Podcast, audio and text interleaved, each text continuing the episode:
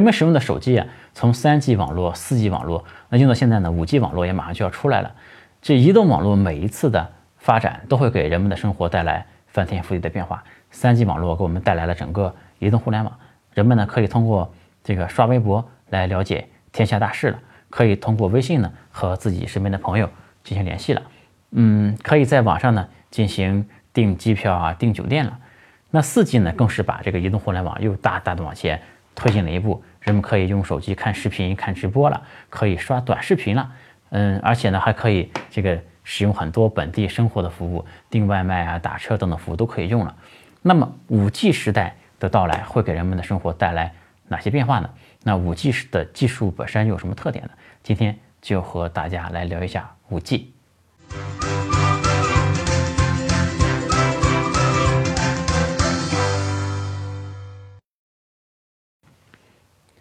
有趣的灵魂聊科技人文，我是李自然。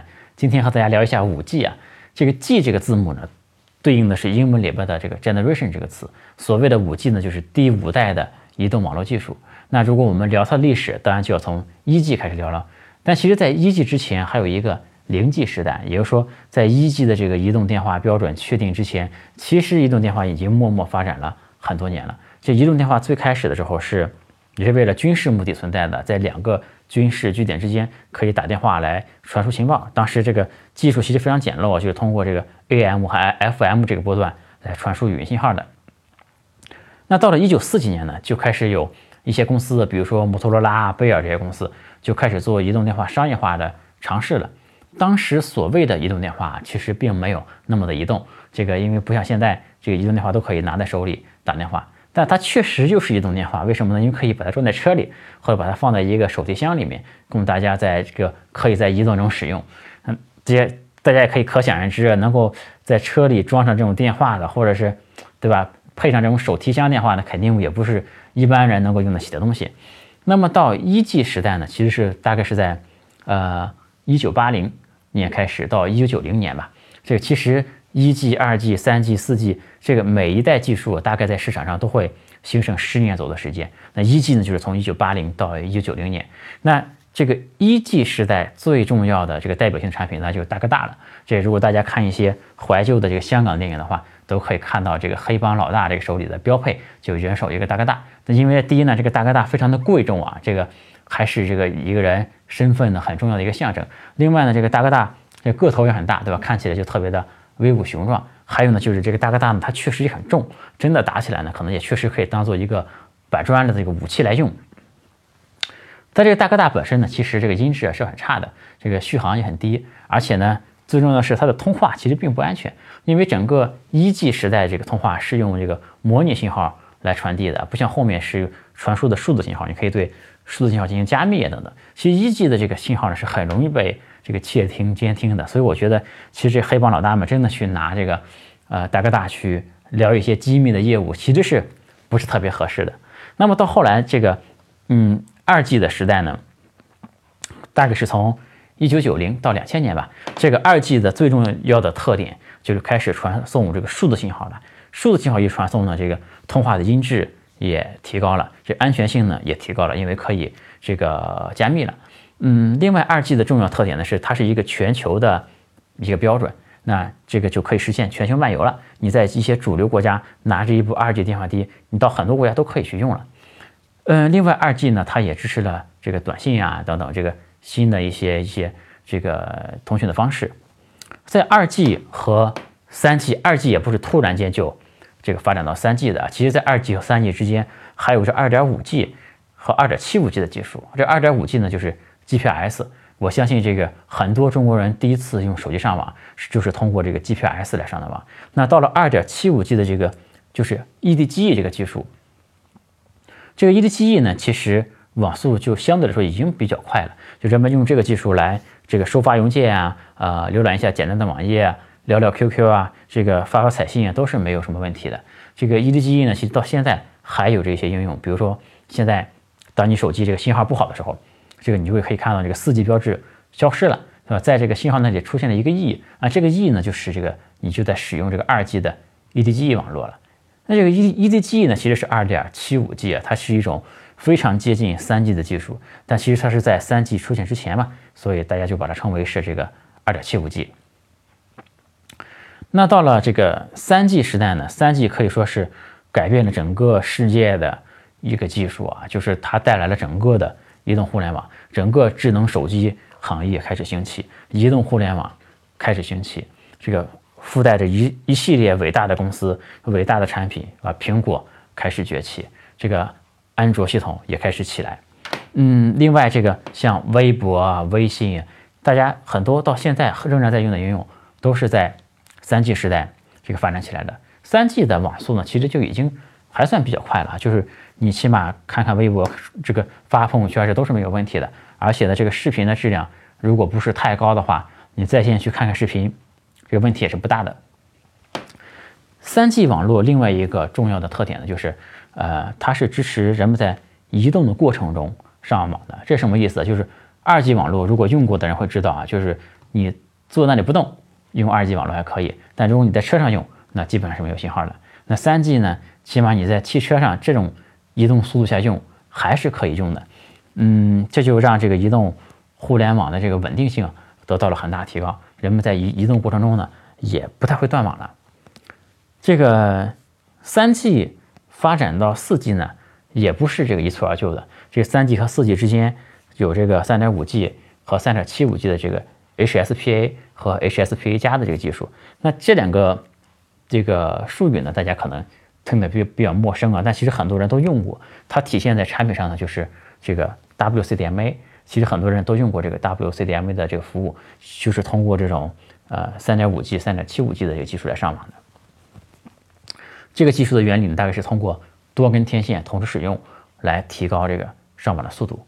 那其实 3G 发展的后面呢，已经和四 G 初期的这个网速啊，差不差不了多少了。三 G 网络的主要使用时间是从两千年到二零一零年，那四 G 网络呢，就是从二零一零到二零二零这十年间。那四 G 网络呢，是在三 G 网络基础上又把整个移动互联网大大的往前推进了一步，可以说是移动互联网的成熟期了。那个四 G 网络最大的特点呢，是它是以数据传输数据为核心来设计的，因为。在这个三 G 和三 G 之前的时代啊，人们还是传统的认为这个通话功能才是一个手机最核心的功能嘛。其实很多的功能点还是围绕着这个通话啊、打这个发短信啊这些传统的这功能机的这些功能去开发的。那到了四 G 呢，其实它就是这个移动互联网已经起来了嘛，人们都看见哇，原来这手机最重要的功能并不是打电话发短信，而是去这个联通互联网。去和互联网传递数据，那么整个四 G 的标准就是为数据传输而设计的。这个四 G 其实我们前面说，它刚出来的时候是比三 G 也快不了多少的，在它后面呢也有四点五 G、四点九 G 这些。其实我们现在很多人都用了四点九 G 的 LTE 的这个技术，这个技术呢，这个已经很接近五 G 了啊，这个速度也是非常快了。那四 G 网络有一个重大的特点呢，就是它把不光是速度高了，其实人们感知网速啊，通通常除了这个，嗯，你这个数据传输的快慢之外，还有一个重要的指标就是数据的延迟。四 G 一个重要的特点就是把这个数据的延迟给降低了。比如说你在看一部高清电影的时候，这时候呢延迟不重要，对吧？这个最重要的是网络速度要快。如果你的网络速度不够快的话，那个电影你是缓存不下来的，你看的过程中呢就会卡。但是这个出现点延迟问题不大，比如说你这个你点一下过了一秒钟才出画面，那这个延迟可能一秒钟的时间，那你是觉得无所谓的。但是比如说在玩游戏的时候，这个延迟就变得非常重要。但相反呢，这个网速反而不是很重要。这个因为你所需要传递的数据量是很小的，但你对这个反应速度要求很高。比如说我们如果在玩这个吃鸡游戏的时候，你面前出现了一个一个敌人，那这个腾讯公司的服务器。告诉你，你面前出现一个敌人，你收到这个信息呢？这个三 G 网络，嗯，通常来说延迟是五五百毫秒左右，这是很正常的。你这个从腾讯服务器告诉你，你面前有一个敌人，到你真正能看到他，已经是半秒钟之后了。那么假设你的反应速度是无限快，那么你朝他开了一枪，那么你的这个开枪的信息再传输到腾讯的服务器上，又是零点五秒之后了。也就是说，一个敌人从出现，你到开枪打中他。这个已已经是过了一秒钟之后的事情了。那这样的延迟速度呢，肯定进行这种这个激烈很很激烈高对抗的游戏，都是不太现实的。所以说，在三 G 网络的这个情况下是没有这种规模很大的竞技类的这个对延迟要求很高的游戏出现的。那到四 G 网络呢，其实是把延迟从以前的几百毫秒降低到了几十毫秒，经常可以到二三十毫秒的这么一个级别。那在这个二三十毫秒的级别下，就人们去玩这些大型的对战的游戏就没有什么问题了。所以说，可以说在四 G 的这个技术的带领下吧，这个游戏产业也是手游产业可以说是空前的发展，出现了像这个王者荣耀啊，以及刺激战场、吃鸡等等这种大型的对战的网游出现，这个手游出现，这也是其实手游出现的背后呢，还是有这些四 G 网络的这个基础设施在给它做铺垫的。嗯，那么这个我们根据前面所说的规律，就是每一代网络技术大概会使用这个十年左右的时间了。那么这个如果这个规律会继续延续的话，我们就会知道，这个二零二零到二零三零年就是下一个十年，那就是五 G 应用蓬勃发展的十年。这个五 G 技术呢，也会非常深刻的改变我们每一个人的生活。首先呢，这个五 G 的速度肯定是比四 G 快很多的。它的速度呢是四 G 的十倍以上。这个我说这个网速啊，大家如果我说一堆数字，大家可能比较难以理解。那我做一个某一些物体的高度来做一个类比。比如说，在这个一 G 的网络下，这个传输数据的效率大概相当于是一个蟋蟀的一个高度的话，那么到了二 G 网络呢，它的网速就相当于一条狗的高度。那么到了三层那个三 G 网络呢，它这个传送数据的呃这个速度。大概就相当于一个五层楼的高度了。那么到了四 G 网络呢，就大概相当于是哈利法塔，就是人类最高那个建筑嘛，大概是八百三十米左右。那么到了五 G 呢，就已经相当于珠穆朗玛峰了。